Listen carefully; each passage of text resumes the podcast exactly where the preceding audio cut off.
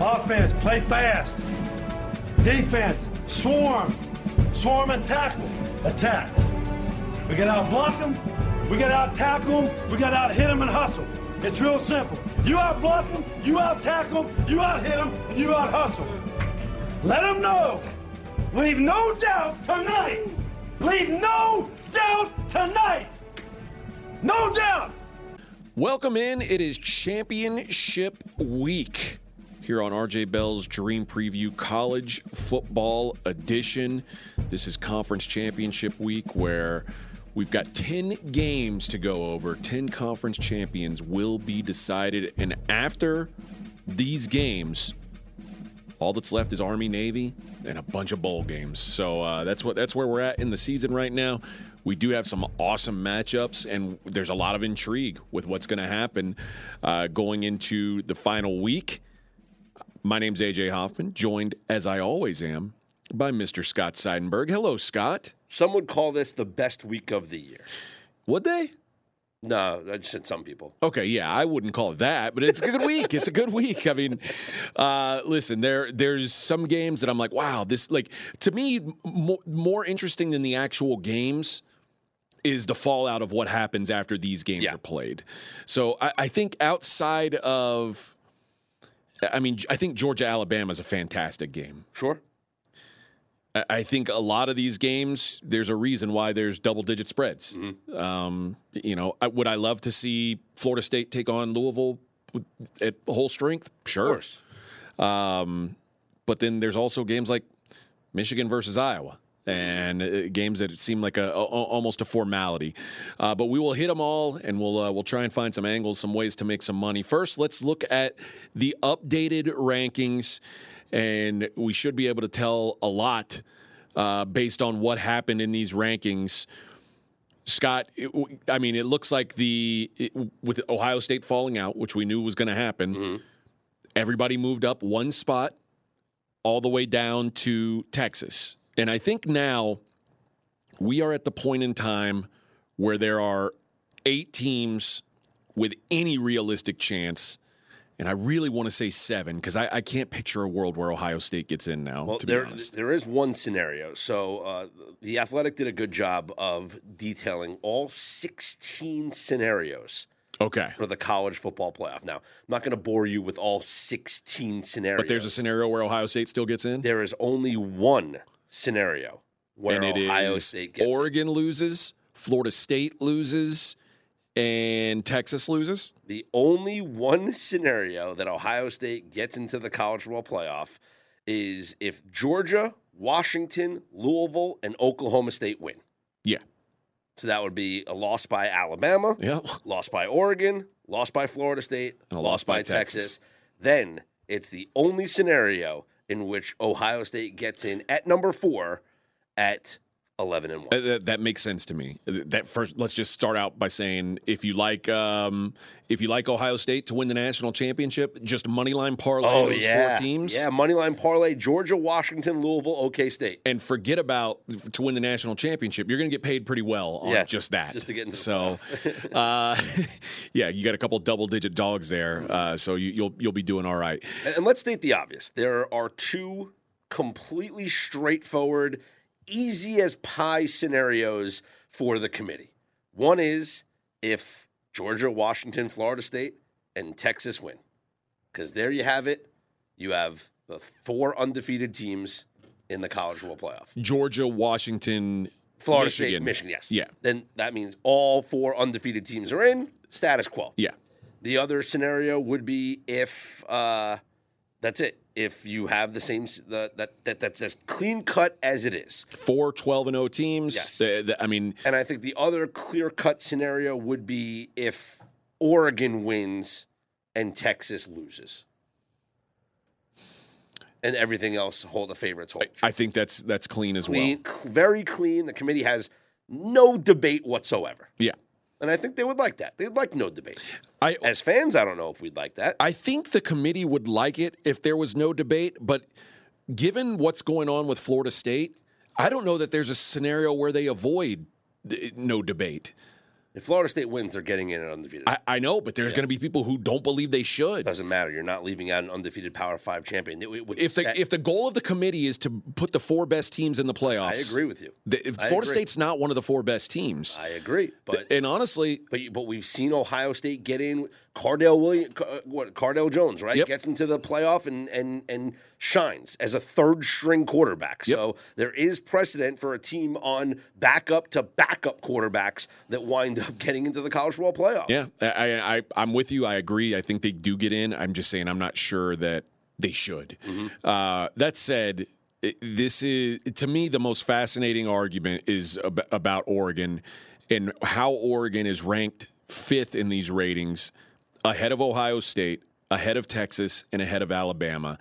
When they did that television show uh, earlier today, we record this on Tuesday night, so Tuesday afternoon when they released the uh, the uh, the standings, how they with a straight face had this guy on talking about how he decided between the one loss teams, and then he put up the side by side resumes of those one loss teams.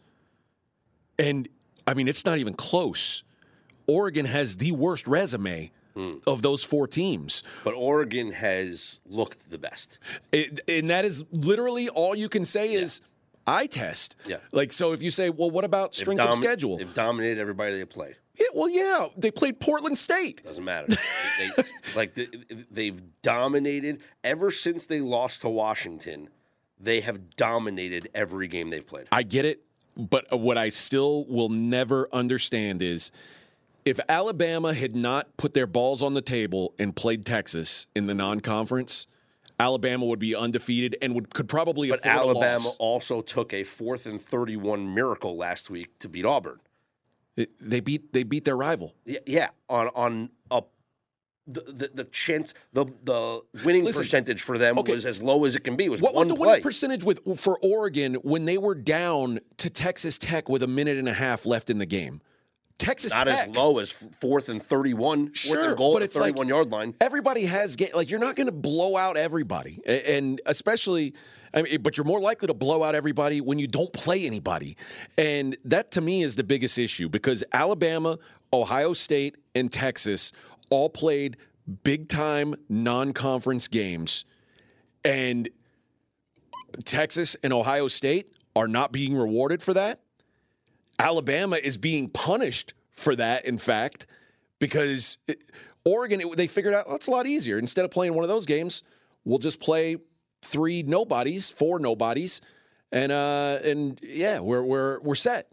Yeah, listen, they play they played the number nineteen ranked Colorado Buffaloes. Third their fourth game of the I, season. I mean, you will hear Pac-12 defenders saying that, and it's insane to me. But but here's the, here's the, the reality of the situation is you have the Heisman favorite, you have a one loss team that barely lost in an exciting game on the road, and ever since that loss, all they have done is gotten better every week and have won their games by an average of twenty six points. What is their best win? Who is the best team Oregon State 31-7? So Beating beat Utah 35-6? Utah, who's on what At their, Utah? their third quarterback or second quarterback? I, I don't know anymore. You go But- to Utah, you win 35-6. You you, go, you play Oregon State, you Scott, win 31-7. Texas went to Alabama, where Alabama. I don't care what No, happened um, Th- then 3 months ago. Then you're being absurd. Like that. Like so. Be, when did Utah happen? Six weeks ago. So like that's the limit of when it's okay to count something. I think the li- I think yes, teams fir- first 3 weeks of the season don't mean anything. Do you know how many teams have beat Nick Saban's Alabama coach teams by double digits at home? Not many. One, Texas. The first double digit loss at home Mm-hmm. since Nick Saban's been at Alabama. And like people are like, well, Oregon went to Utah and beat their backup quarterback. It's insanity. Like the whole season happened. How, how are we saying the first three weeks don't happen? That's when these teams actually push themselves in non-conference play. Sure, but Ohio State didn't beat Notre Dame at the- Notre Dame. that happened. The committee is tasked with putting in the four best teams and most deserving teams right now. then you cannot make a case for Florida State while making a case for Oregon because those two things they, they don't they don't jive. Like But they can't Flor- be the same thing. Okay, but Florida State, even after losing their quarterback, went on to win. Put up football games. 214 yards of offense. Awesome. They Let's, they have one of the best defenses in the country. okay. They went on the road and, and won 24 15. Against a team that's not going to play in a bowl. Sure. Yeah, that, that's the point. Like, so that win counts more than something that happened. That, Well, this does next- that win count more no. for them than the LSU win? No, this next win will count the most. Okay. This next win counts the most. Th their playoff lives, Florida State's season comes down to one game.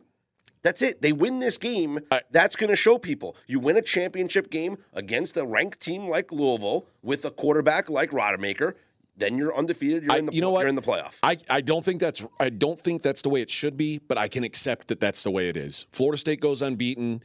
Are, are they one of the four best teams in the country? No, it's not even close. I don't know if they were one of the four best teams in the country when they had Jordan Travis, but uh, the likelihood is they're going to be in. I have more beef with Oregon being ranked ahead of these other one-loss teams when their resume is uh, the only thing you can say about it is eye test. Then if we're if we just go by eye test, then what does strength of record ha- matter? What does strength of schedule matter? What does uh, wins against top twenty-five teams like? All, you're saying all of that doesn't matter. It's all trumped by eye test.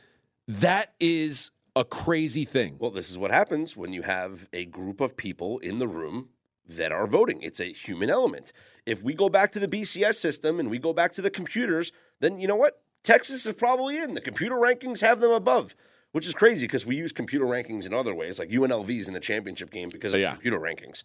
So it, they use a combination of the computers and a combination of the eye tests and what what they believe.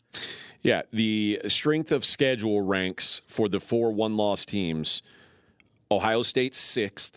Unfortunately for them, they don't get another game. Uh, So it's Can't award you for not playing. it's it's it's game. tough for the, it's it's going to be tough for them to move up. Obviously, Texas 13th in the country, It's pretty good. Alabama 31st in the country, It's fair. Oregon 62nd. Yeah, it's not great. I I mean, it's it's wild that the team who has done the least. But is, Is- beating but is beating Washington Then why? What are we is doing? with- beating Washington the uh, the better win than any win that Texas has. Uh, is beating Washington on a neutral better than winning at Alabama? No, If Alabama pretty loses simple. if Alabama loses to Georgia, they're a two loss team Sc- that Scott, barely got by Auburn last week. is Alabama better than Washington? If I if I gave you Washington plus two hundred straight up against Alabama on a neutral, would you take that? Uh, Alabama, I'd lay, it with Alabama. Of course you would. It- like, there's no doubt that I Washington mean, is not on that nine- level. They're nine and a half. But look at what the market's telling us. Washington's nine and a half point dogs Yes. against Oregon. So But the that's- market that's believes that Oregon's the better team. But that's potentially the best win they can have on their Mm-hmm. schedule. Uh, up to this point, the best win on Oregon's schedule, like you said, is Oregon State. Man, at Utah, going to a difficult place to play. Okay, the Oregon's eight and four, or Utah's Utah's eight and four, uh, and they had a backup quarterback playing. Like, I, I guess, but that is not the kind of win to me.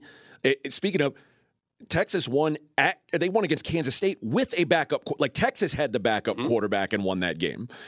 I, I just don't understand. But now, if you if you can't compare wins without comparing losses, and so what is Texas's loss? It's to Oklahoma, Yeah. who lost uh, two games all year. Is that but is that what's the better loss? Is the better loss by a field goal to Washington on the road in one of the most competitive fun games of the year where your coach made some questionable fourth down decisions and you really could have won that game or I mean, all, everything you just said. fun shootout against Oklahoma. E- Everything you said, you could say the same thing about Okla- the Oklahoma Texas game. I mean, Texas lost that game with 15 seconds to go. yeah, they- they had a lead with site, 15 half seconds. their fans in the stadium. Sure. I, I, I just, I mean, if that's, if you're being penalized for losing your one game to Oklahoma in the last 15 seconds, that's absurd. Uh, especially when the gap between Well, Alabama's being punished for winning a game with the last play of the game. I, I, that's insane to me as well. And uh, not only that, but Alabama's being punished for playing Texas out of conference because if Alabama just if they play the Citadel in that game, they're sitting at 12 and 0 and there's there's no discussion. Like they're we're talking about well, uh, Georgia and Alabama are playing a game that doesn't matter because they're both getting into the playoff. And I, I it's fascinating to me that all they tell you you'll be rewarded for these things. Go out of conference, you'll be rewarded, and then we're seeing the exact opposite happen. It just doesn't ma- because quote unquote eye test is how we're making decisions now. You know what? That's the reason why Texas and Oklahoma will be playing in the SEC next year. Yeah. Uh, that said, I mean, are Texas and Oklahoma going? to Are, are they going to go eleven and one in the SEC? You don't have to. Twelve team playoff. That's true, uh, it, but it, it, still doesn't make this right. I mean, that's what or you could say the same thing. Oregon's going to be in the Big Ten next year. Uh, I think what we saw as the season went on, it, early in the season, it looked like the Pac-12 was going to be a really good conference. When we thought they were going to be a really good conference, we thought Washington State was a good team. It turns out they're just not. Mm-hmm. We thought UCLA was good. It turns out they were not good. They lost to freaking Cal and Arizona State. Yeah, USC. USC, bums. not good. But, Utah, not good. But like you have Arizona, who is the number 15 team in the country. Yep. Right. Oregon State, still the number 20 team in the country, and you have the number three team in the country and the number five team in the country. That's a quality conference. Sure, it's a quality conference, but is is it like? Worlds ahead of everything else to enough that it's like you you can play nobody in the non-conference and you're still up there it doesn't make sense to me. They is the is the Pac-12 better than the SEC no. Then how is one loss Alabama behind one loss Oregon? Again it's Oregon blowing everybody out and Alabama needing a miracle to get by Auburn. All right. Well, I, I mean, every every team is going to need miracles and, along the and, way. And Oregon has the better loss than Alabama. It, I, I disagree with that. What are you talking about? Oregon lost on the road by a field goal to the number three team in the nation. Again, Alabama lost by double digits at home. Is Washington better than Texas, though? Like we could say unbeaten because, yeah, Washington didn't play anybody either. Do you know what the best, like, if you took every team in the Pac 12 and said, what is the best non-conference win that any any team in the Pac-12 had this win? You, you know who it would be? Seven and five Wisconsin. Washington State beat seven and five Wisconsin. That is the best. That's the in fact that's the only win that they have over a team with a winning record. Listen, the schedule is the schedule. All you can do is play who's in front of you. That's it. Can't That's not true. Well, yeah, now you can't, but you can grade based on the curve that the schedule creates. And that's what the committee's failing to do here. I, I to me, Oregon being ranked ahead of, uh, I, I would say they shouldn't be ranked ahead of Ohio State today. I get if they beat Washington. Th- th- I mean, again, Oregon's not going to be, pl- or Ohio State's not going to be playing. So mm-hmm. let's just say, let's presume all these teams somehow win. Alabama, Oregon, and Texas all win. I could see Oregon being ahead of Ohio State. I don't see putting ahead of them of Alabama or Texas. I just don't. It, it's it, it takes away any reason why you'd play these power five, like these big non-conference games. It doesn't make any sense to do it because you're not rewarded for it. Well, then it just goes back to the I don't know. Uh, they have the best. They have the Heisman Trophy favorite, and they've looked better than they've blown out everybody. I understand that you play shit opponents, but what, what are you supposed to do? then, then what are we? Why aren't we talking about Liberty? They haven't lost a game yet. Sure. Look at that. Look, who cares who they're playing? A couple of years ago, they're winning every game. A couple of years ago, we put Cincinnati in. Uh, and how'd that work out? I, I think we saw the result of that. Like you cannot just say, "Well, they won a bunch of games. Doesn't matter who they played. They, are winning the games. We got to put them in." It's it leads to these blowout games in the playoff that I'm just not interested in. Uh, I say reward the teams who, and if it would have been Ohio State, reward them for playing at Notre Dame at the beginning of the year. Reward Texas and Alabama for playing. Whoever would, whoever won that game should be rewarded, and Alabama certainly shouldn't be punished for for going out of their way to play that game, especially when the team that you're putting ahead of them, their toughest non-conference game was against Texas Tech, and it took it, they were they were down in that game with 90 seconds to go. I, I just think the the or and I get the Heisman uh, and you know what my vote would for for the Heisman if I had one would be for Bo Nix. I still don't think this is one of the, the four best resumes in the country, and eye test just it, it's not enough. Like you you have to put together a resume, and uh, even on that graphic it said resume comparison. It didn't say eye test compare. It said mm-hmm. resume, and when you look at the resume, it ain't close. It, it, really isn't close. Eh, Oregon's not close to any of those other three teams. I think Oregon would be favored over Texas. They would be. They'd probably be two and a half point favorites. but eh, you know what? But you know what? LSU would be a touchdown favorite against Florida State right now, and LSU lost three games, and Florida State's probably going to be in the playoff. So eh, going by the Vegas spread doesn't work out either. It's it's it's a wild system. I guess it's you know this is why they're expanding the 12. I, I've often pushed against expansion to 12, but I mean, if if we're, if resume doesn't matter, then they they have to because otherwise th- there's no incentive to play big games. Well, if you had a 12 team playoff, right now, these would be your matchups. Your top four teams would have the buys. So you would have Georgia, your one seed, Michigan two, Washington three, and uh, Florida State four. This is without the playoff, the tournament games right now. Yeah. I mean, the, the title games right now. Your 7 10 matchup would be Texas against Penn State, Yep. with the winner playing Michigan. So let's play that out. Texas, Penn State. Texas is much better than Penn State. All right. Texas against Michigan. Uh, Michigan is better. And that would be in the Cotton Bowl. All right, there you go. Michigan advances to the Rose Bowl. Okay. Now we have the uh, Ohio State against Ole Miss. Ohio State. Ohio State against Washington in the Fiesta. Ohio State. All right. Ohio State then takes on Michigan in the semifinal. Now we go Alabama against Missouri. Alabama. Okay. Alabama, Georgia, which is what we have this We'll- we'll weekend. find out. We'll find out. Yeah. Okay. Oregon against Tulane. Oh, it's- it- I get- Oregon. Yeah, Oregon. Oregon against Florida State. Oregon. All right. Then Oregon's in the in the semifinal Yep. against the winner of Alabama, Georgia. Yep. Then your final four is Michigan, Ohio State, Oregon, and Georgia, Alabama winner. But you know what? That goes back to how is Oregon number five over Ohio State and Alabama and Texas? Switch them around. Oregon, Ole Miss. Uh, Oregon. Oregon. Oregon, Washington. We'll find out. Exactly. Yeah. Then Oregon gets into the semifinal Yeah. anyway. You want to put them at uh, you want to put them at seven. Oregon, Penn State. Oregon. Who would you? Oregon, Michigan? Ask me that one. Well, that's- I mean, that's a tough game. I, I, I don't know that it is. I'd love to see that in the Rose Bowl. Hey, well, wait, you might. You might. All right. En- enough. Enough about that. Let's get to these games. Let's get to the games. Let's get to the. Uh, let's get to the bowl or the the championship games, and let's start. There's two games on Friday, so uh, including that Pac-12 game that we, so we'll we'll know uh, who's, who's in the driver's seat there. But let's start with the Conference USA game. New Mexico State is at Liberty. This is a true road game. Uh, right now, Liberty is there's tens and there's ten and a halfs, starting to be more ten and a halfs than tens. It looks like total of 55 and a half. And this is a really awesome quarterback matchup. Uh, Diego Pavia and Kaidon Salter.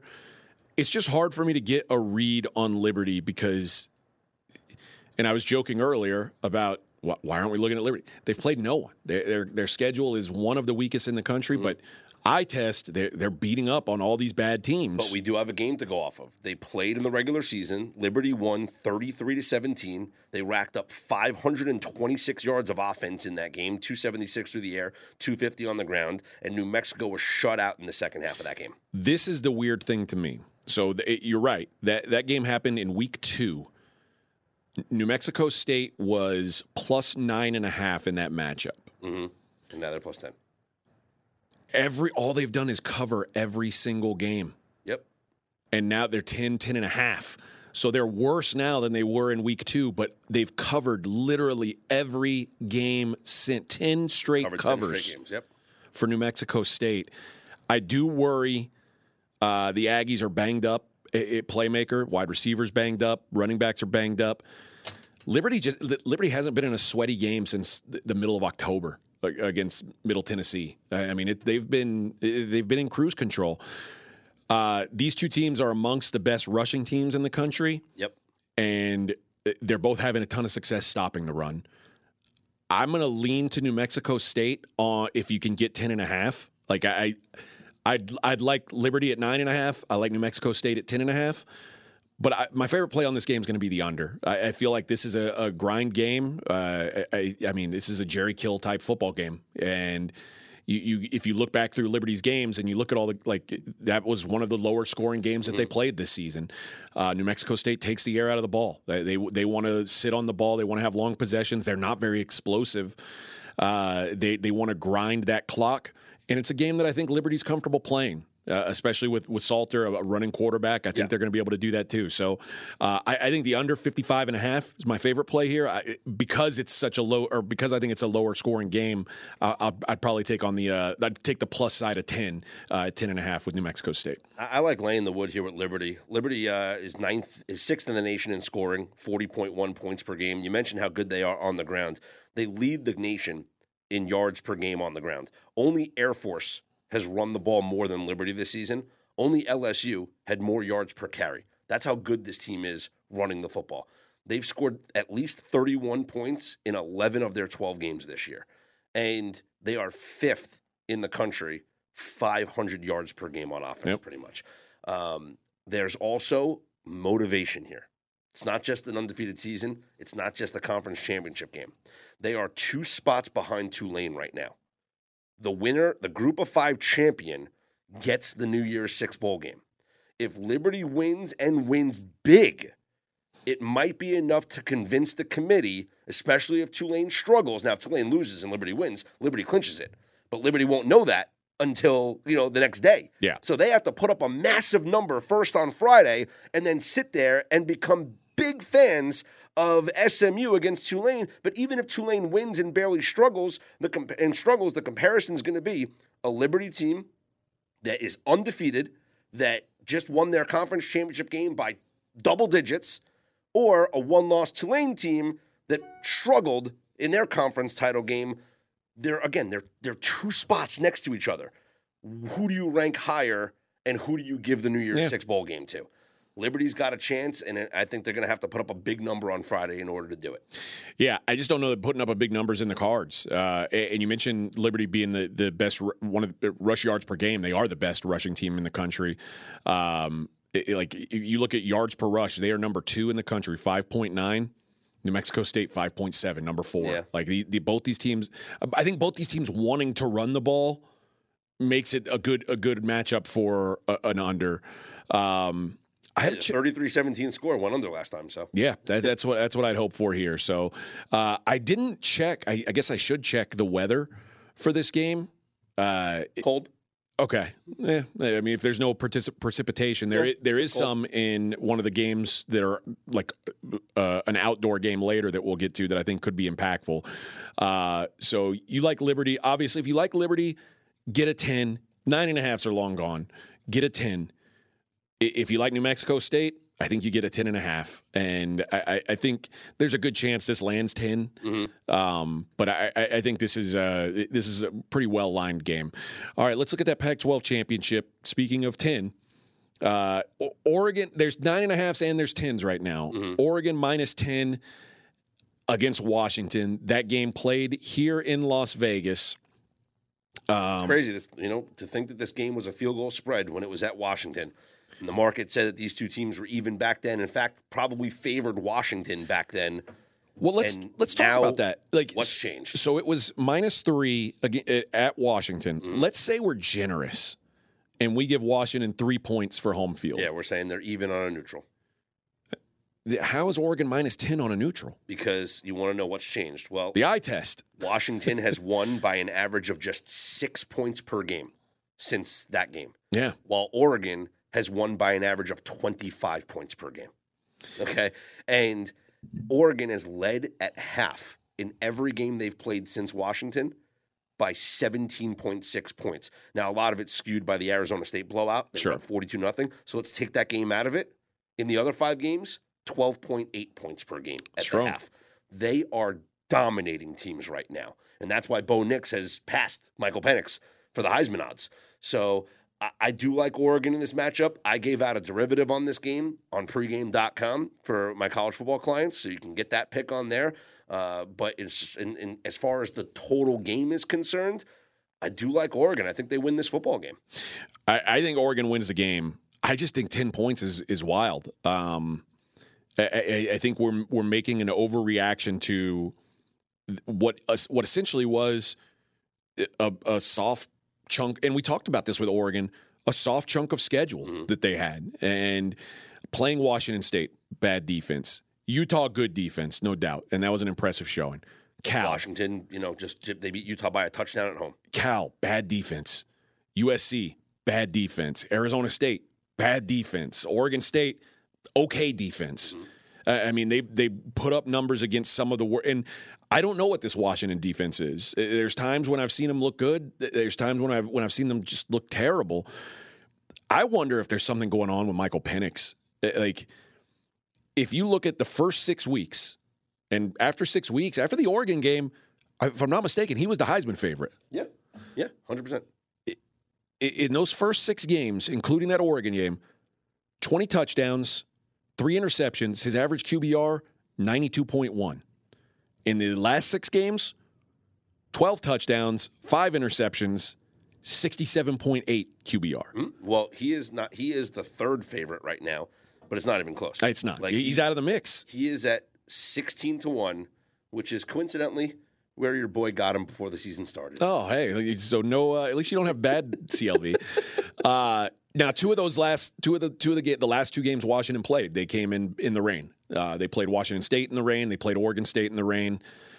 Maybe, but I, I This don't. is almost as painful of a loss for me as when I had Kyle Trask fifty to one to win the Heisman, and through the first nine games of the year, he was the Heisman favorite, and then completely fell off the table at the end of the year and wasn't even close. And I was like looking, I like watched my ticket go, oh, It's like and it's then a- I just watched it disintegrate. Yeah, and that's like what I- Thanos snapped yeah, at it or something. And that's what I did with Michael Penix this year, who I got at 16 to 1 before the season started. He's the favorite all year, and then I watched it slowly. It's got snapped away, and I watched it Yeah. disintegrate. I, I just think even accepting that Oregon probably should have won the game Yes. at Washington, which I, I do, cost them. I do accept. I, I just can't get all the way to this number, and that's another thing you got to consider. Like, who do you trust, Dan Lanning or, or Kalen DeBoer? Mm-hmm. Because to me, it's not even close. Like, you got a, a guy who's learning how to coach versus a guy who is a, a damn wizard. Yeah, I'm curious to see if Lanning like keeps like stays aggressive and will go for it on fourth downs again, or if he's more conservative in this game. It's funny because at the time, I mean, it, it hindsight's twenty twenty. And it's real easy to say he cost him there, but at the time, it was like you knew you were going to need touchdowns to beat that team. Mm-hmm. Like Washington was at the time, especially, they were putting up big numbers, and I understood why he did it. I just think if it comes down to it, I mean, the, the, the biggest like you could have taken three points at the end of the half, right? Yep. And and they decide to go for it. They don't get it, so they go into the half down 22-18 instead of 22-21. And then there was the next fourth down when they could have had another field goal to make it 29-21 and give themselves a chance. And then there was another possession where they uh, they went for it on a fourth down. So, you know, when they were winning by 33-29, they could have taken three points there and made it 36 29 because then Washington scores and they wind up making it 36. There was a lot. There was a lot there.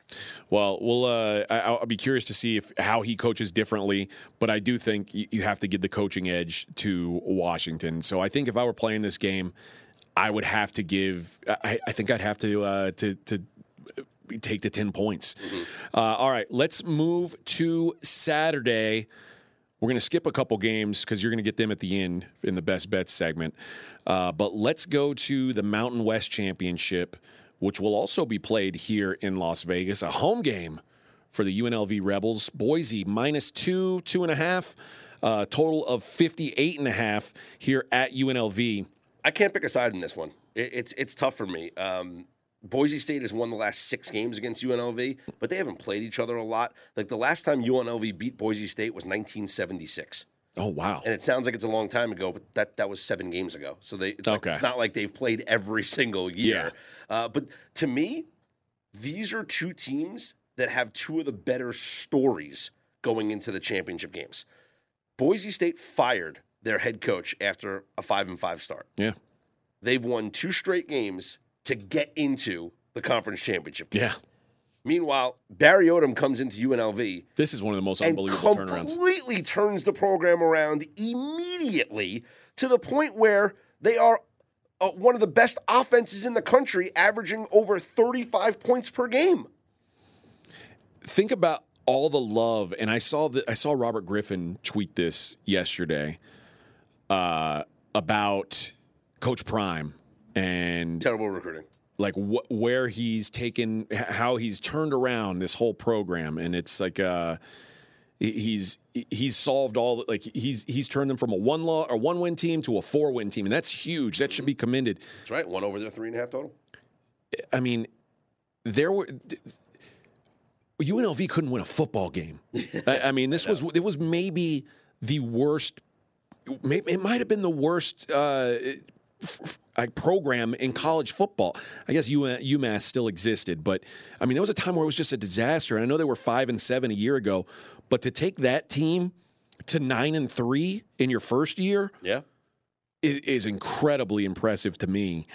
Uh, I I love love love this UNLV offense, and the Brennan Marion, who's like they call it the go-go offense. It is one of the most exciting, most fun offenses to watch. Um, I think you're going to see a lot of points scored here. Um, I, I, think you're going, and Brennan Marion, by the way, he where he was before, he was at Texas before. He was the passing mm-hmm. game coordinator there um, uh, under Sark, so he's like he he's familiar with Sark's work, and he t- he took a lot of what he does yeah, from and, Sark. And he might be one and done here at UNLV. Very, he's Oklahoma, probably getting a head coaching job, or, well, or, or a high level OC job. Oklahoma is looking at him for the Oklahoma. Wouldn't shock me at all. Job to replace and, Jeff Lebby. And I think it'd be wise of him to do that before he jumped into a head coaching job. Yeah. Uh, but either way, I I will say this. I don't see Boise being able to do what San Jose State just did to to UNLV. Uh, they went out and threw the ball around. And that's not Boise's thing. They just want to run, run, run. It, four of Boise's five losses came on the road this year. They do not play well away from home. Uh, and I, I just think, I almost feel like the wrong side's favored here. I, I think that for the first time that I can remember, and I mean, there's people who have lived here in Las Vegas a lot longer than me, but this is certainly the first time since they play, they've been playing at Allegiant that fans are showing up. Mm-hmm. Like there's a buzz locally about this team that's never existed before. Uh, I, I, just don't see back in a Boise team that has two road wins all season laying points on the road. Uh, I think both offensives had some success though. Both ranked top 30 in yards per uh, yards per play, uh, points per play, third down conversion, and both rank outside the top 85 in opponents' yards per play. They're playing on a fast track. I, I think we're going to see some high scoring action. I, I lean to UNLV. I, I, I like the over here. I'm RJ Bell, and I'm going to give you some straight talk. Now, there's two types of people that try to be healthy. One is the fanatics. They're the types that show up in Vegas and they got a water bottle and they got like uh, celery chopped up. And let's forget about them because I'm nothing like them. And you know what? I know a lot of them love AG1, but I'm not speaking to them. You guys got it covered. You know AG1's good. I'm talking about the people who try but they're not perfect with it. And to me, that's what makes AG1 perfect is you can have a big dinner and maybe eat a little too much, maybe have that glass of wine or that beer. You're not feeling great. Next morning, you have the AG1 and all of a sudden you're back feeling good. And to me, if you can have that as your home base in a way, that that center, that equator, that center that you can return to at any time with just a nice drink, and feel healthy, well, I love it. If you want to take ownership of your health, it starts with AG1. Try AG1 and get a free one year supply of vitamin D3 and K2, and five free AG1 travel packs with your first purchase exclusively at drinkag1.com slash rjbell. That's drinkag1.com slash rjbell. Check it out. DraftKings, the leader in fantasy sports, just dropped a brand new fantasy app, Pick Six. Now, what's different about this thing? I was never a big fantasy guy. You know why? Is I always worried, you know, who's on the other side? Who am I playing against? With Pick Six, you're not going against another player or players. You're going against the bookmaker. You're going against the number that they put up. So all you got to do is pick between two and six NFL players and choose if they're going to have more or less of the stat that interests you. Download DraftKings Pick 6 app now and sign up with code RJ. That's code RJ. Only at DraftKings Pick 6. The crown is yours. Gambling problem Call 1 800 Gambler. 18 plus in most eligible states, but age varies by jurisdiction. Eligibility restrictions apply. Valid only in states where DraftKings Pick 6 operates. Pick 6 not available in all states, including but not limited to Connecticut and New York. For up-to-date list of states, please visit dkng.com slash pick six states. Void where prohibited. See terms at pick6.draftkings.com. You know when the last time UNLV won nine games was? Oh, uh, I'm going to say it was like. Oh, I, I, don't even. I'm trying to think of who the coach would have been. Was it was it John Robinson? Like was it mm-hmm. two two thousand? No, a lot longer than that. Oh my gosh. Uh, The last time they won nine football games. Now they had an eight-win team with John Robinson in 2000. okay. They went to the Las Vegas Bowl and won that game. 1984, they were 11 and 2. However, their record that year was adjusted to 0 and 13 Oh, they were cheating. by the NCAA. Oh no. They won the California Bowl that year under Harvey Hyde. They were 11 and 2 in the uh, PCAA, the Pacific Coast Athletic Which eventually became the Big West, if I'm not mistaken. and there was uh, they forfeited all of their games that year in, in a, a unfortunate situation as the ruling against them. Let's see. Ruling against them uh, just says forfeited all 11 wins. I don't know the reason why but forfeited all 11 wins. Prior to that though they were 9 and 1 with two ties 9 1 and 2 in 1979 Wow. Well, that's before I was alive. So that's it. Those uh, are the, the three, the four best, the three best seasons: 1984, 11 and two, 1979, 9 1 and two, and 2023, 9 and three. That's wild. Yeah. Well, uh, I I'll be honest. I'm cheering for UNLV. I'd Yeah, like to see me it. too. Um, it's, think it's, it's a great story. I think this is going to be a fun game. I think we see points scored. Both of these teams, like I said, UNLV over 35 points per game on offense. Boise State over 32 points per game on offense. Yep. I, I, I like the over here. All right. Let's look at the SEC. It means more. It does. It just means more. Alabama versus Georgia. This one in Atlanta, and Georgia laying anywhere between there's fives, five and a halves, and sixes. So shop around. Not that those are super key numbers, but shop around. Uh 54 and a half is the total. Georgia has been underwhelming against the spread this year, 4 and 8 ATS. But man, I would have I, I've been saying I'm going to back Alabama, back Bama, back Bama, especially if I knew I was getting 6. I kind of expected to get 4. I would have loved to just see a better effort than I got last week against Auburn. Uh, It was uh, it's a little a little disconcerting. Uh, the win is nice, but you like you can't even call that a sleepy spot. You were on the road against your in-state rival. Yep. Uh, they struggled on both sides in that game. If, if that pass is incomplete, this game means nothing for Alabama because even with Yeah. the win, they wouldn't get in. Yeah. Um, and I, it's funny. I wonder if it would mean anything. Like, if, would it mean anything for Georgia? Would Georgia get in with a loss? You know, yeah, maybe. I, I, I mean, it's it's a weird situation, but um, here's what I think: Georgia a couple times this year. This is me trying. and RJ would be mad at me for trying to play X's and O's here. Georgia a couple times this year when they've gone against running quarterbacks have had a hard time containing them. It, it happened last week against Georgia Tech. Uh, it happened earlier in the year against Auburn, and I think Georgia is going to prioritize taking away the legs of Jalen Milroe because you have to choose one. You're either going to take away his legs or you're going to take away the deep ball. I believe Jalen Milroe is one of the best deep ball throwers in college football. I, I mean, uh, we saw it fourth and thirty-one. Yeah. Uh, that is that was a dime, and I, I don't know that I don't know that there are any players in college football who throw a better deep ball than, than Jalen Milroe does. I, but I think that he Milroe can take over this game.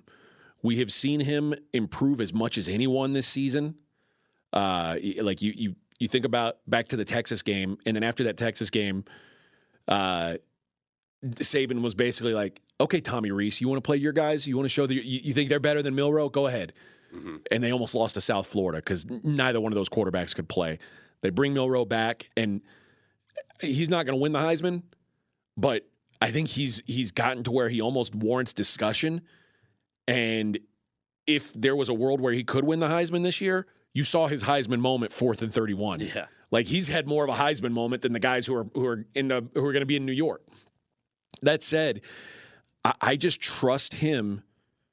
I, I trust him on third downs more than I trust Carson Beck. Carson Beck has spent this entire season in manageable situations because Georgia, what do they? What's Georgia do? They have success on early downs, and it and it puts it takes a lot of pressure off Carson Beck, who's like a, a some seventy something percent passer. He's uh, you know a, a crazy percent because the only time he really has to throw is third and two, you know, uh, third and one.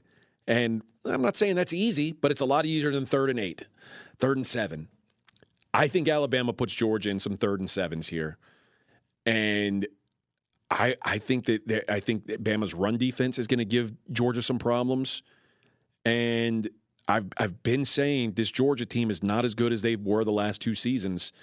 This is the time to back it. I, I think these teams are probably separated by three or four points. So six on a neutral, I, that's the side I got to take. So I, will I'll say uh, roll tide.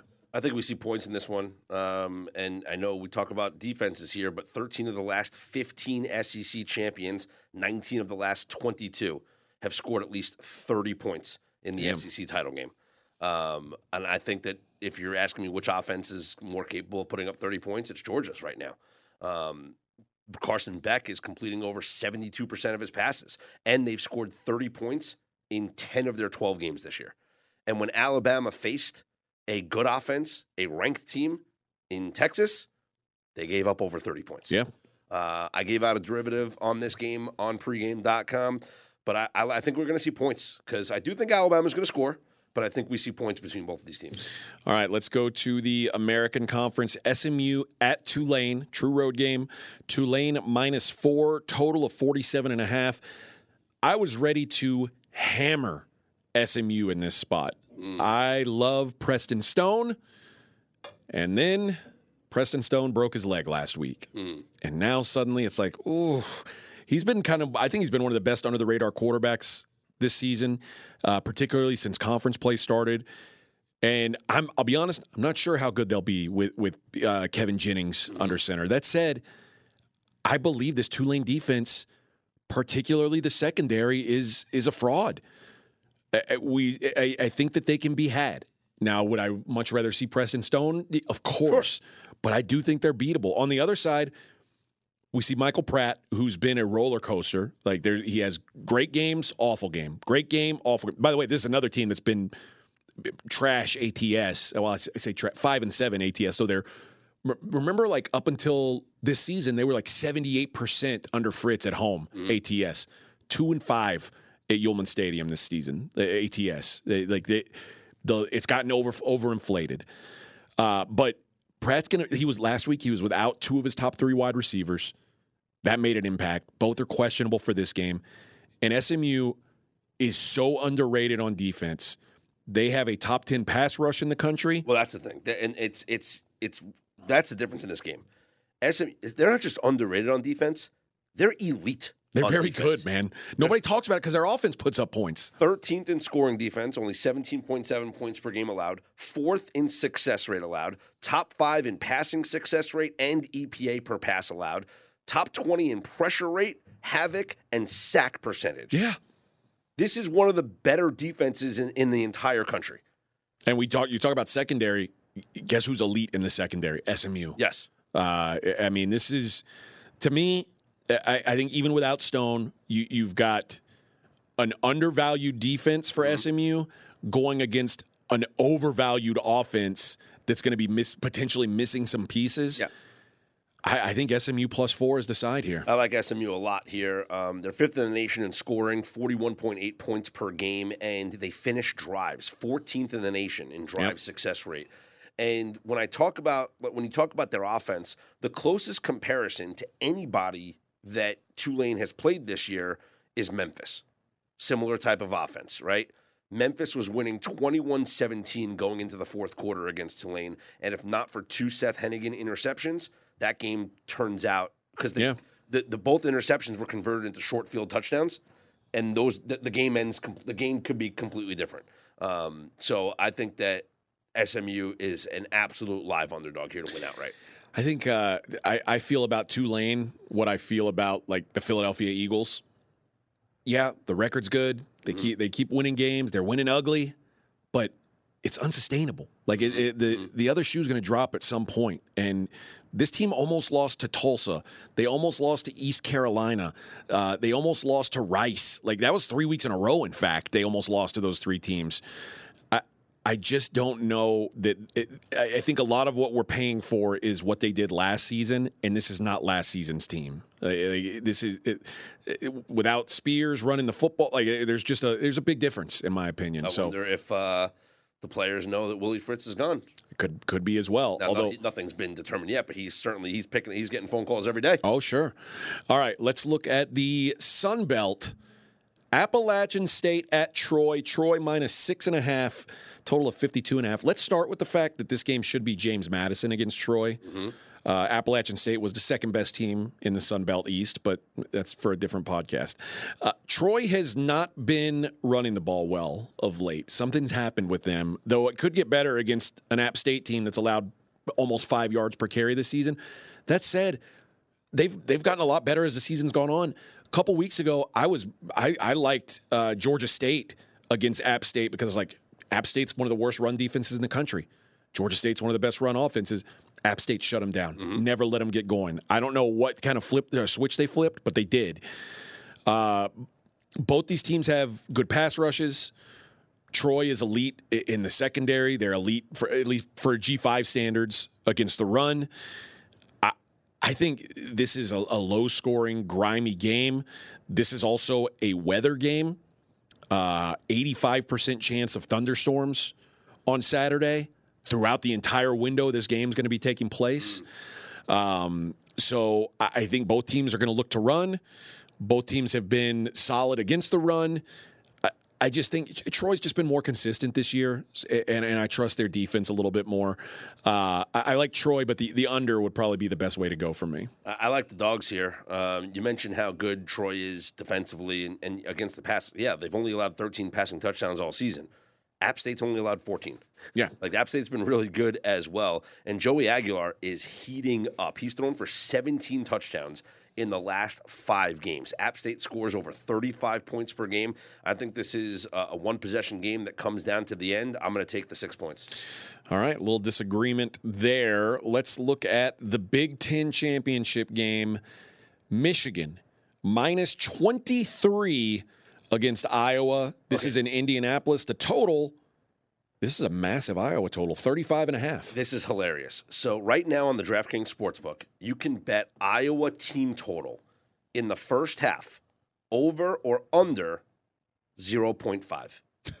it's minus 120 to the over. Now you could bet them in the second half over team total 0.5 over at minus 130. That's right. The Iowa team total in the first half is 0.5. The Iowa team total in the second half is 0.5. They played two years ago in the Big Ten championship game.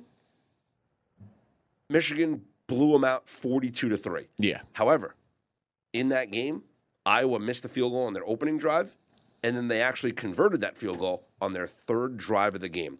Am I crazy to say Iowa over 0.5 points in the first half is the play in this game? It's a bold strategy. it's a bold strategy. Listen, this is And here's the snap for the Michigan punt, and it goes over the punter's head, and it's a safety. this is literally, and I'm not be, like throwing out hyperbole here. This is the worst offense in the country, Iowa. Like it, that's that's wild, but it is. It's the worst offense in the country. They've scored 15 points or fewer in six straight games. Think about this. I think the closest thing to a comp for this game is the Penn State game. 31 nothing. They got shut out against Penn State with Cade McNamara. Yeah. Deacon Hill is bad. Like Cade McNamara wasn't great. Mm-hmm. Deacon Hill is bad, mm-hmm.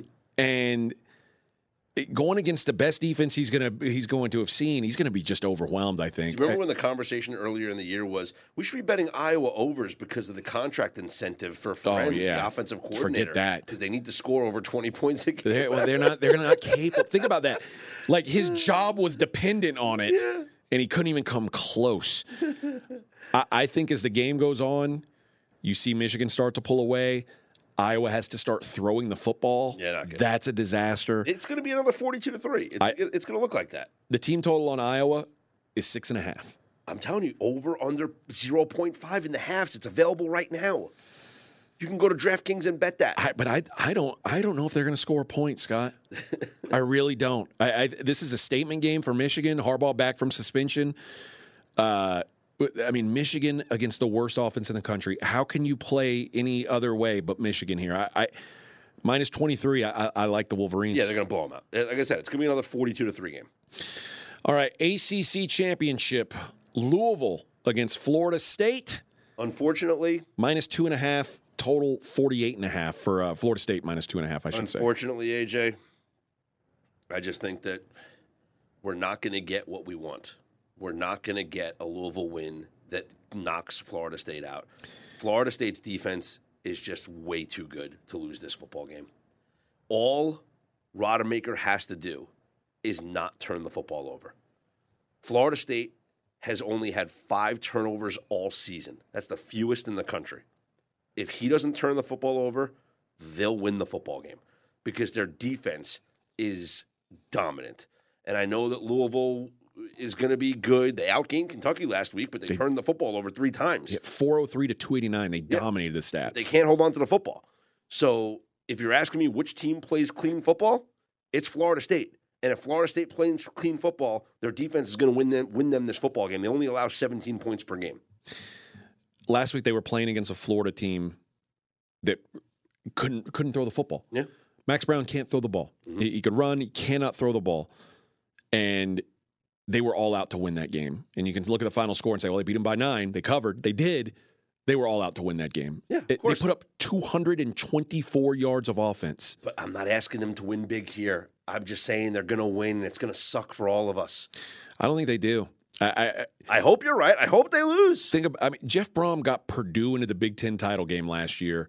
Year one, he's got Louisville there. Mm-hmm. I think I think he's I don't know. I think he's the difference in this game. I don't particularly trust their defense, but I don't know that FSU's offense is good enough to take advantage of it, especially with Rodemaker at quarterback. I'm going to go. I'm going to say uh, the play here is cards plus 120. I, I think it's uh, right. on the. I, I hope you're right. I really hope you're right. I really do. I, I just can't. I and you know what? It may be a little that my my hope is taking over my brain here. I just can't picture this Florida State team making the playoff. Had had they lost last week to Florida, I don't know. I, I don't know if they win this game or not. It might be a bounce back. I, I don't know. I, I just I, it doesn't seem just, and that's probably a terrible handicap. Mm. But I I don't know. It just it feels like this team isn't isn't built for the play. Their defense is great. There's no doubt. Uh, they've got, I mean, they've got NFL first round talent on that team, but it, it, give me Brohm and Plummer and and this Cardinals team to to put up enough points to get it done. Uh, oh, it's I hope a, you're right. All right. Uh, before we get to best bets, tell people how they can save at pregame.com. Well, we're running a special right now because it is a championship week. You can go to pregame.com right now and you could get the rest of the college football season. So, what does that mean? Well, that means that you get every championship game bet and every bowl game bet, as well as the college football playoff. So, think about that. You can get the rest of college football for $149. That's a $26 discount right now at pregame.com. Again, what this package gets you is every championship game pick, every bowl game pick, and the college football playoff. Every pick for the rest of the college football season for listeners of this pod for 149. Use the promo code CHAMP26. CHAMP26 will get you that $26 discount and you get the rest of the college football season and it's good for the next week, so you got to use this coupon now. Champ 26 get the rest of the college football season. Great deal. All right, let's get to best bets. We'll go chronological. I, I think these start at the same time, so I don't know that it matters. uh, I'll, I'll let you lead off here. All right. Well, you know, I laid the lumber with Texas a couple of weeks ago or last week, and it's the same theory that I had last week that I have in this game against Oklahoma State. Not only does Texas need to win, but they need to win big because they have to impress the committee. In order to be considered a playoff team, if one of the top four teams fail, they have to win big. You talk about the eye test, right? And in the arguments, well, it's not fair that Texas is behind Oregon. Well, Oregon's been blowing teams out. Texas needs to blow out Oklahoma State. Texas, in their last four games, they've done a good job. 33 points, 29 points, 26 points, 57 points. OK State on defense has allowed 64 points in their last two games 30 to Houston and 34 to BYU. In their losses this season, Oklahoma State allowed 45 points to UCF, 33 points, and 34 points to South Alabama and Iowa State. I see no reason why Texas shouldn't put up a massive number in this game. Their team total is 34 and a half.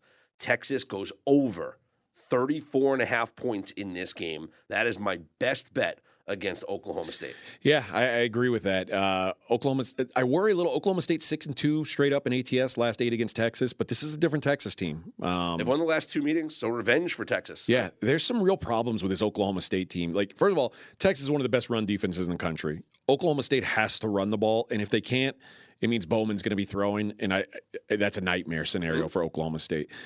Uh, and then the other side, the other thing is the Cowboys are just bad in the secondary. They're outside top 100 in explosiveness allowed through the air. And whatever it took for Oklahoma State to beat Oklahoma, like drained the life out of them. Uh, they lost 45 to 3 to Central Florida. And then they were, I mean, they were eking out wins against Houston and BYU, maybe the two worst teams in the conference. That's their last three data points. Mm again, the 14 and a half is out of the comfort zone for me. Uh, my power ratings make it 13, but I, I, think you're right. I think Texas offensively puts up some points, so uh, that feels like a, a, good way to look at this game. Uh, all right, let's get to the final taste of Maction. Yeah. The MAC title game. Miami of Ohio plus seven and a half against Toledo. This game is played at a neutral in Detroit. The total 44 and a half. I'm going to do a double best bet here. I'm taking the dog. Love it. And I'm taking the under. Love it. Listen, in a, in a season where basically every MAC team lost their quarterback, including Miami, losing uh, losing theirs in the 21-17 loss to Toledo. They lose uh, Blaine Gabbert, Brett Gabbert. The the Rockets have been the the or the the oh, Miami of Ohio has been the one team to hold serve. Like they've held up they've got the best defense in the conference. They've allowed 10 and a half points per game in conference play. That 21 points that they gave up to Toledo, that's the most points they gave up in conference all season. They lost that game by four points in a game where their quarterback snapped his leg in half. Mm-hmm. Aveon Smith has been genuinely dreadful since taking over at quarter. He stinks. I don't expect him to do much, which is why I like the under. I do think this defense holds their own, though. Uh, there's some ATS trends that like the dog here too. MAC title games going back to 05, 13 and 5 for the underdog. That's 72% yeah. for the dog. Miami, one of the best ATS ATS teams in the country. They're 9 and 3 against the number this year. I don't think it's a coincidence that Toledo had 4.3 yards uh, per play in the in the game against Miami. This defense is elite. I don't trust their offense, but I trust their defense enough to make the play. Under 44 and a half, and Miami plus seven and a half. Give me the dog. I like the dog here. I really do. Um, Toledo bottom tier in rushing defense and success rate and EPA allowed per, per rush. In the first game between these two teams, Rashad Amos rushed for 5.5 yards per carry. He only had 10 carries in this game because they were trailing 21 to 3, right? I think they need to feed him early and often, and he's going to have success. And Miami, you mentioned their secondary really good. Their front seven allowing just 3.7 yards per rush, and uh, they're also fifth in the nation in limiting explosive plays. So there's not going to be any big plays. They're going to stop the run. They're going to pound the rock. And I like the under as well, and I like Miami to, to keep it keep it close. All right, there you go. Uh, starting on Friday, we're going to find out ten games, ten champions and we'll see uh, who of those end up in the college football playoff. Uh, I don't think we're going to have a show next week. There's only one game. It's Army Navy. Please tune in to Straight Out of Vegas AM, where we'll have a thorough breakdown of the Army Navy game. I Under. can promise you, probably a safe bet. uh, and then at, but don't unsubscribe if uh, if you're into the college football stuff because we will do. I guess we'll probably continue to do weekly pods and just say Some bowl games. Whatever bowl games are coming up this week, that's what we'll give you, and then uh, each week give up the uh, the next the next group. So that's the way we'll do it. And uh, yeah, Scott, it's been a fun season. And um, Oh, before we go, let me recap some stuff here. We got um I have my records on my win totals this year. Remember we gave out Yeah. regular season win totals. Uh, I went 5 and 7 okay, on the regular season win totals. However, I have several things pending right now that we gave out preseason. Here's what I have pending. Georgia to win the SEC, okay, Michigan to win the Big 10, okay, Texas to win the Big 12, all right, Tulane to win the American, all right. and Tulane to be the Group of 5 champion. You've got a you got a lot of value here. So Like, that's you're, a- you're the- a minus on all those things. So the portfolio is open for this championship week, but I did go five and seven in my win totals. Uh, some of the worst win totals that I had were um, I had USC over ten wins. Yeesh. That was bad. Colorado under three and a half. They won four games, so I lost that one. Um, that was a bad loss for me. Clemson over ten. That was a bad loss for me. Northwestern under three and a half. Man, that was a bad loss. yeah, They won a bunch of football games. yeah. And then Alabama under 10 and a half. Womp womp. Last week would have been the hit there. And Texas A&M over seven and a half. Boy, that was a big time loser. My wins were Michigan on the over. That hit. Kansas on the over. Cincinnati on the under five and a half. I had um, what else did I have here? Liberty over nine. North Texas under six and a half given out before the season started. So five and seven on the win totals. But like I said, several championship futures are in play this weekend, which I, I'm very thrilled about. One. Yeah, my win totals were terrible on the show. Three and nine on the win totals. Oh, so I beat you on the win totals. You did. All right. My- At five and seven, I beat you. Easily my most embarrassing one. Mizzou under six and a half. Nine win football. They're number nine in the country or ten in the country. They're, going to play on a New Year's Six Bowl. I said under six and a half. What an idiot! Uh, but all six of my uh, my conference futures are alive. Uh, SMU plus three thirty to win the American. Nice. Washington plus three twenty to win the Pac-12. Florida State plus 150, Texas plus 105, Michigan plus 165, and Georgia minus 110. So Very nice. it should recoup some of those losses. But yeah, not a not a great season for the uh, the preseason stuff. But yeah, but our, our season long futures where you and I are alive in every championship game pretty much. That- that certainly with helps. The only one that I'm not alive at the ACC, I was so wrong with Clemson. Yeah, Clemson, yeah. Yeah, but I mean Georgia, Michigan, Texas, Tulane. Like I, I you know, I'm, I'm happy with all of those. Uh, I might be on different sides now, but happy that I'm alive here come uh, come come championship week with our preseason predictions. What I like looking at is um, some dark horses that we had projected. Oh, you ready? I have mine. So I've got mine. Okay. like, let's read these off and let's see what their record was. Okay. My, all right. My dark horse in the SEC was LSU. And I don't think That was that was, a, as well. I don't think that was a bad bet. It wasn't. a nine and three football team. Yeah, that's a- that's a not a, good bet. bad bet. All right. What what was your dark horse in the Big Ten? Wisconsin. That was bad. That was bad. M- Mine wasn't that bad, but it probably wasn't good either. Penn State, like knowing what they are, Yeah. eh, they're not good. But my theory was pick someone in the West. So if like if I said Iowa, that would have been good. Like I just said because they would have been alive. yeah, They're not going to win, but it's my theory was just to pick a team in the West as the dark horse. my Big Twelve definitely a bad call. Although the number was juicy, plus twelve hundred Texas Tech. Mine was Kansas State, and I That's a good call. Yeah, I don't think that was a bad call No. at all. Like, That's a good team. One game away. Oh, my ACC dark horse felt really good about him early in the season. Mm. North Carolina That was 10 mine to as well. Yeah, that mine. that died on the vine. Dark horse Pac 12. Of course, mine was Oregon State plus 1100. Mine was Utah, and I thought that Cameron Rising was going to play this Yeah, year. Yeah. It's not my fault. And then uh, my dark horse in the G5 Uh huh. Was Wyoming to win the Mountain West plus 1200. Okay, I have a worse one. My dark horse was San Diego State to win the Mountain Oh. West. They went two and six in conference. Oh, yeah. I mean, listen, Wyoming finished one game out of uh, Yeah. out of first place. Listen, the dark horses are dark horses for There's a reason. Okay. All right.